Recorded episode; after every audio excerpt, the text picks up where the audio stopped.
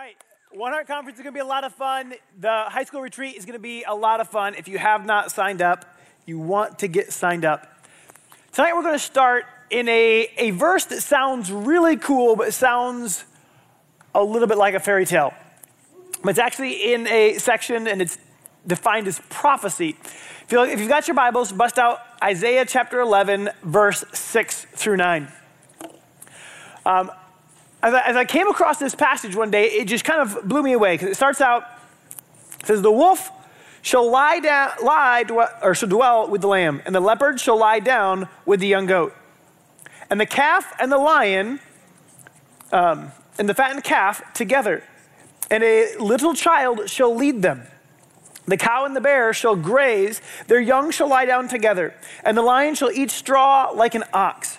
The nursing child shall play over the hole of the cobra, and the, ner- and the weaned child shall put his hand on the adder's den. They shall not hurt or destroy in all my holy mountain, for the earth shall be full of the knowledge of the Lord as waters cover the sea. And, and I read that, and one of my first thoughts Narnia. Can anyone else like read that and like think Narnia? You're like, all right, you have got these like crazy cool beasts that are friendly. That you're like, oh yeah, yeah, I'm gonna go ride a lion today. Like my, you know, like my five year old's gonna go get the lion. Like, hey, would you go get him? Um, you bring him in. Yeah, make sure he's got some straw. Like, that doesn't even seem possible. Um, but just in fun, I, I, you got to put up that first picture. Um, as I was thinking about this, I um, thought I'd looked it up. And, I, and for the record, some of you guys are going, someone's good at Photoshop. I don't even believe that that's Photoshopped. Um, no, it's legit. Really. In, uh, I want to say it was 1969, that they were working on a movie, and there was a family that decided to, like, live with lions.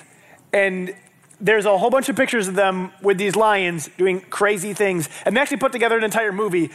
In the movie, I think 70 people were injured. But, um, like, so it did not end up without incident. Most of this was, was like, it's like, oh yeah, they're playing nice and they hang out with the family all the time. And then there's like a picture like, and that's when that one got upset and decided to bite the person in the back of the head and they got 200 stitches. And then that's when like, you're like, oh, oh. Yeah, so, but, um, the day that God's prophesied about has not come. Um, it did not work out too well. And that moment seems to have worked out, but the overall relationship at this stage of time was not a win. Um, but it does look cool, doesn't it? The idea of having your own lion. And, I'm reading this and I'm like, okay, this sounds so awesome. And, and as I look, like, in fact, if you look in Genesis, um, because this is prophesying about the day after the Lord comes back. He's going to rule and reign on earth for a thousand years, and it's describing what things are going to be like. But as we reflect back in Genesis, we see that, that God made man to have dominion over all these animals and that they were, they were friendly with him. And Eve wasn't even surprised when a snake started talking to her. How many of you guys would freak out if a snake started talking? Be like, Satan! Ah! Like, you're like, die. You'd be grabbing something sharp, trying to cut its head off. Um, but when, when she doesn't seem to be surprised, snake may not have been the only talking animal before sin entered the world. So I look at this and I'm like, okay, this is so cool. However, to me, it seems so contrary to nature. So backwards. You're like, what do lions eat? And you're like, meat. And everything that's made of it, um, including people. And so you're like, you just like, you, you keep your distance. Like there, there's wisdom in that. Don't go jump in a lion's cage. It's a bad idea. And, and I was looking at this, I'm like, but it seems so contrary to nature. But verse 9 gives us the key. It goes through and it's like, you know, and, and in this passage it tells us that the lion's going to eat um, it's going to graze with the, with the cow. They're going to eat straw like an ox. And, and it goes, um, they shall not hurt or destroy on my holy mountain, for. This is giving us the reason. For the earth shall be full of the knowledge of the Lord as the waters cover the sea. So, what seems so completely contrary to nature, he says, when the knowledge of the Lord fills the earth, the very nature will be changed. All the time, I hear people say things like, it's just the way I am. I am Irish. I have a temper. Or maybe I'm a redhead. Or maybe I'm redheaded Irish and I really have a temper. Like, they, they, they, they make these like statements like, this is, this is just who I am. I just, um, I'm just selfish. It's just kind of the way I am. I, I just talk too much. It's part of my personality. I can't help it. It's just, I just say what's on my mind. It, this, it, it's just, this is the way that my family is. This is just how we relate. This is just what we do. I'm just opinionated. I'm just clumsy, stubborn, and the list can go on.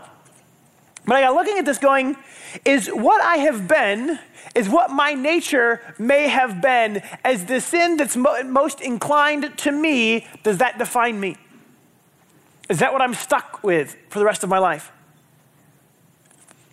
And, and I looked and I'm like, when, when they begin to know God, if it can change a lion from eating cows to eating straws, straw with the cow, then I think God can change me and my selfishness.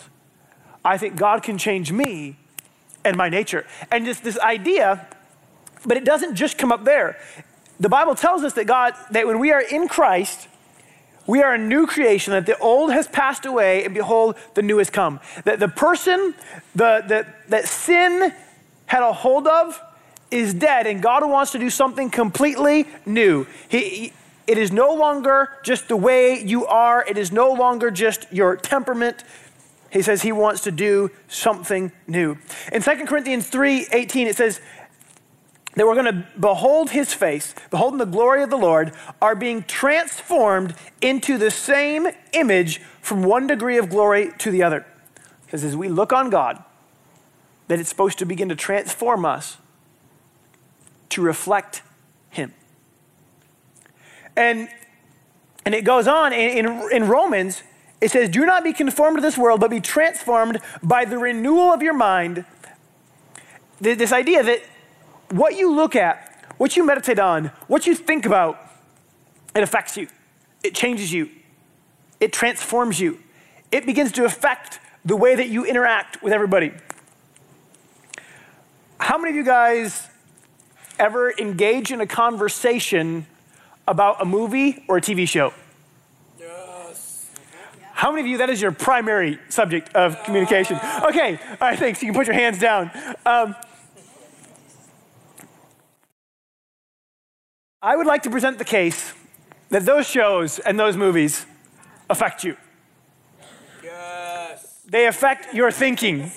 Um, but but it, it, it's a crazy thing how much they can affect your thinking. I, I was, my wife laughed at this. This is one of her favorite uh, moments to laugh at me. Um, but a few years back, I think she was, I want to say that she might have been, was pregnant with, with um, Benaya and wasn't feeling real well, so she had to sit down on the couch like constantly or puke everywhere. And so um, we didn't normally watch a whole lot for TV.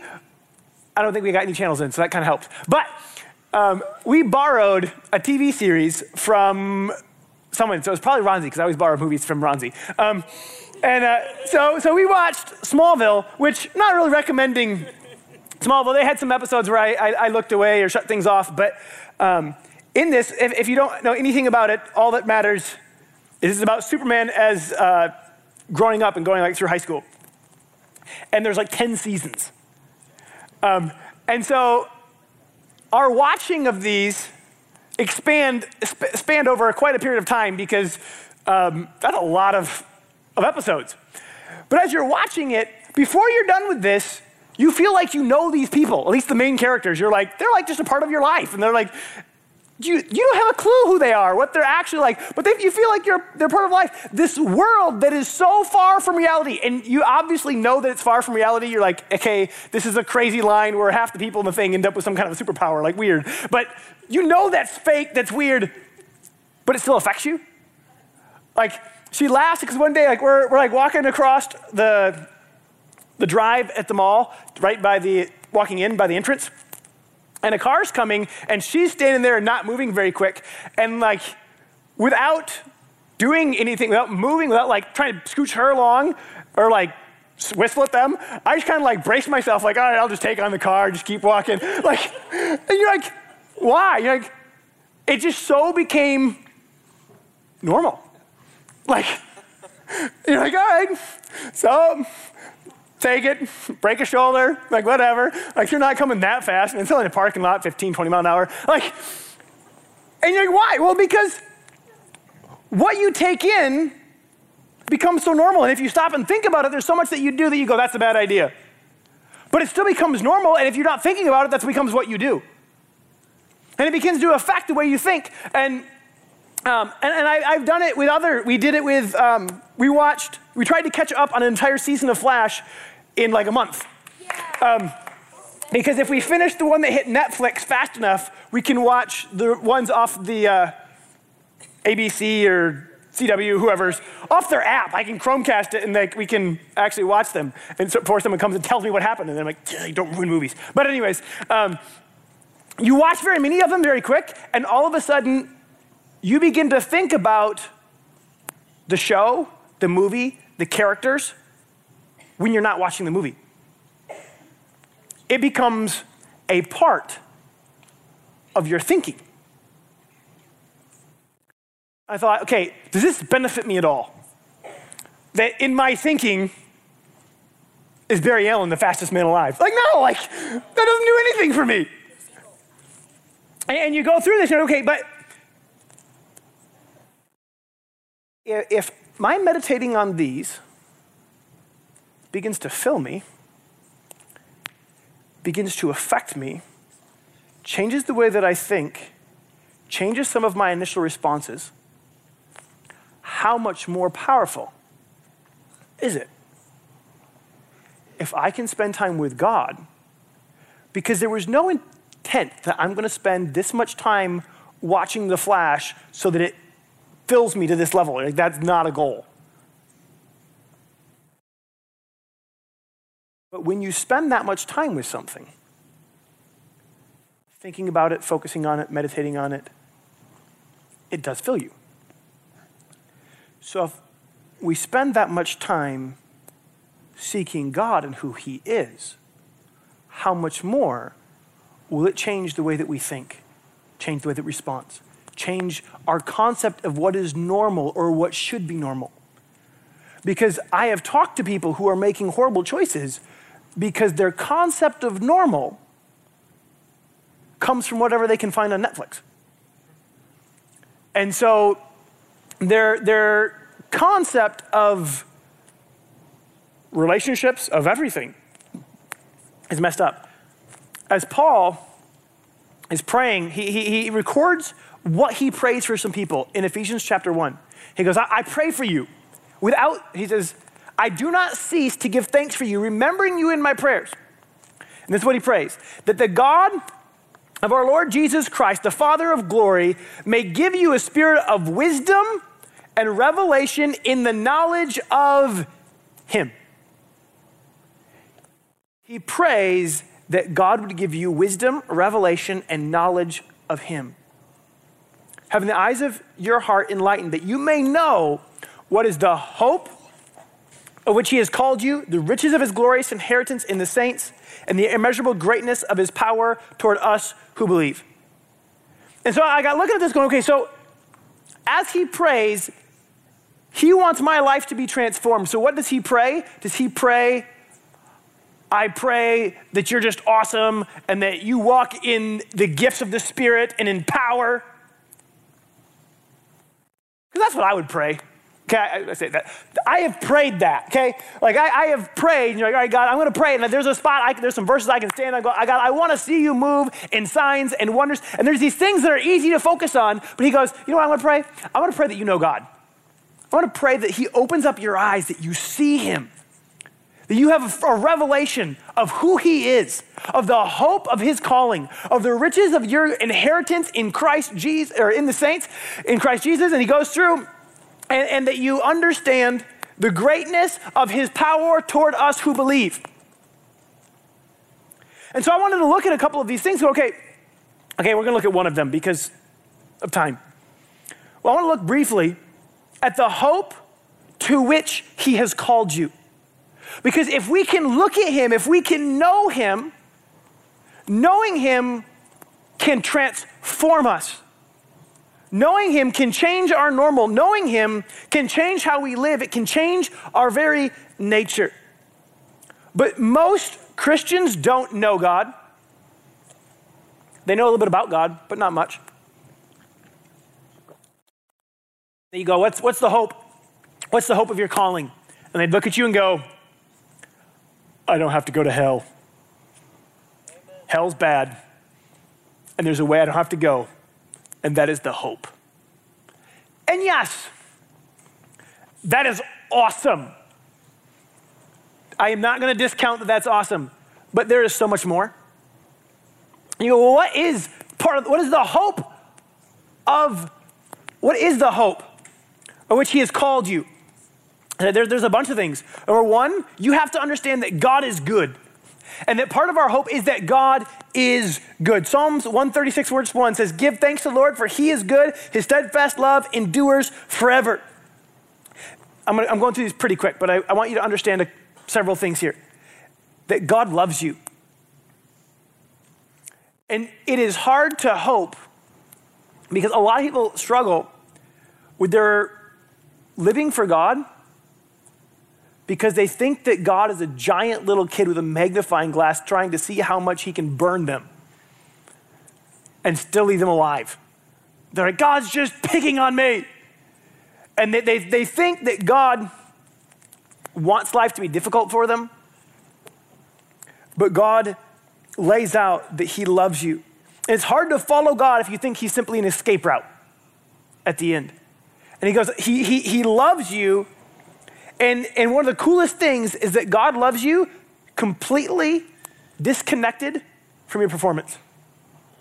It does not matter if you win or if you lose. And this is one of the things I love to do with my sons. And you can actually test this.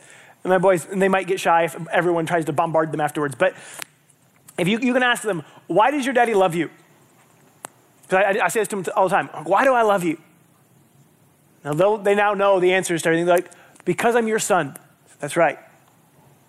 What if you're good? What if you're bad? What if you're happy? What if you're sad? What if you're mad or what if you're glad? What if you win? What if you lose? What if you're right? What if you're wrong? What if I'm angry? what if you're angry? What if I'm frustrated? And I'll go through a list, depending on how much time we have, how long of a list. Like, yes, yes, yes, yes. Yeah, and I end it. That's right. Forever and always, my son you'll be, and I will always love you. Because I want them to know that my love for them has nothing to do with how awesome they are. I think my sons are awesome. But if one day they do something so stupid,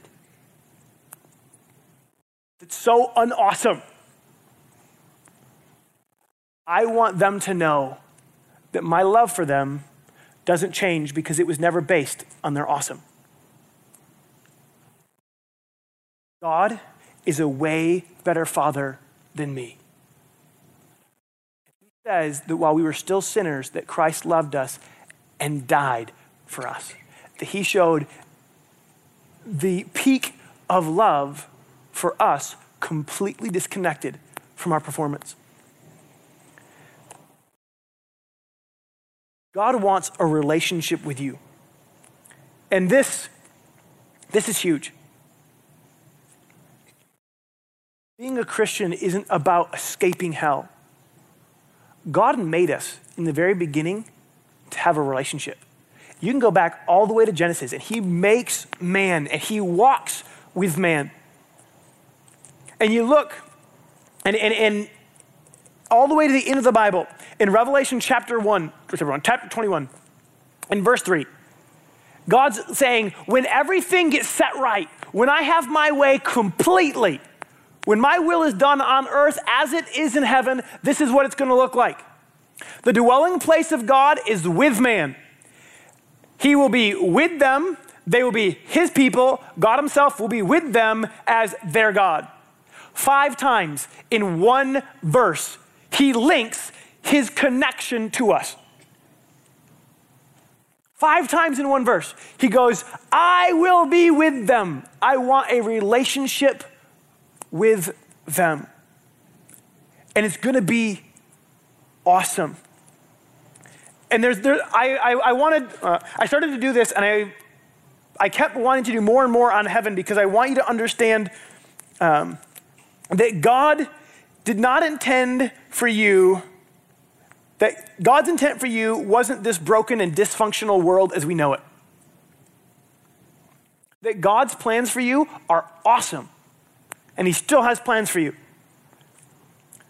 But when God made things, it should look a little bit more like this. Put the first picture. I got, I got looking at just some fun gardens. As you look at what did he, how did he make things? He made things in a beautiful garden where he put them, where everything, where all, everything was under their dominion. Next picture. And he, as he, as he begins to talk about heaven, it's not this place that's on a cloud somewhere. He begins to describe heaven on the new earth where there's rivers, where there's streams, where there's trees. Next one. Um, uh, he described the, the lion and them. I, I look at them like this is, this is what it's supposed to be. Next one. And I just look at these and I begin to get excited because these, these, are, these are awesome. These are fun. Next one. Uh, I would love to visit all of these locations. However, right now, my pocketbook would not support such an endeavor. But God is going to create the earth, recreate the earth anew with all of the best and have eternity to rule and reign with Him and to discover the creation the way it was meant to be in relationship with Him. So, next one. Getting to walk these kind of trails with Jesus, to walk with Him. Next one to enjoy the sunrises that he created with him on a, on a new earth. And yes, anytime you think of paradise, you need this one. You, you just got to have tropics somewhere in there, some kind of tropical beach. But God's plan, he hasn't given up on. I want you to understand that, that God has great things for you, that you need to know that God loves you, that God wants good things for you, that God's love isn't based on your performance, that God has not given up on you, but that God is extending so much for you. Say, what is the hope? The hope is Jesus. Our hope is heaven. Our hope is a relationship with God here and now. Our hope is love, not based on performance. Our hope is forgiveness. Our hope is, is that He has purpose. Hope in that we have freedom, redemption, walking in a glorious inheritance with Christ. Our hope is walking in power, anointed with the Holy Spirit. Our hope is empowered life, walking out God's will here and now and forevermore. Our hope is awesome. And as we see God and we hope in Him, it will begin to transform us. It'll begin to transform the way we live. It'll begin to transform our very nature. But it's not enough to know about God. We have to actually know God. And there's a big difference from simply knowing about something and knowing them. There's a big difference from watching a movie and knowing about a character. Having a wife, I know her. I have a relationship with her. God wants a relationship with us. God wants to know you. I'm going to pray for you. But I want to give you an opportunity not just to know about God, but to know Him. And we're going to worship Him because one of the best places to encounter God, to know Him, is in worship. So I'm going to pray and I'm going to invite you guys, actually, why don't you all stand right now? I'm going to pray for you, and then we're going to come forward and we're going to go into a little bit of worship.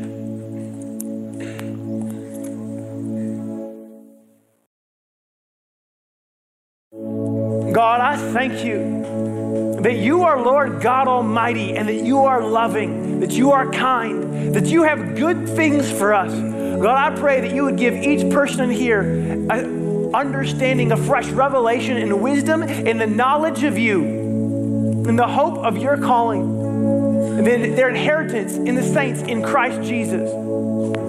God, that you would pour out your love and your grace in this place. God, that we could not just know about you, but that we could know you. Jesus'.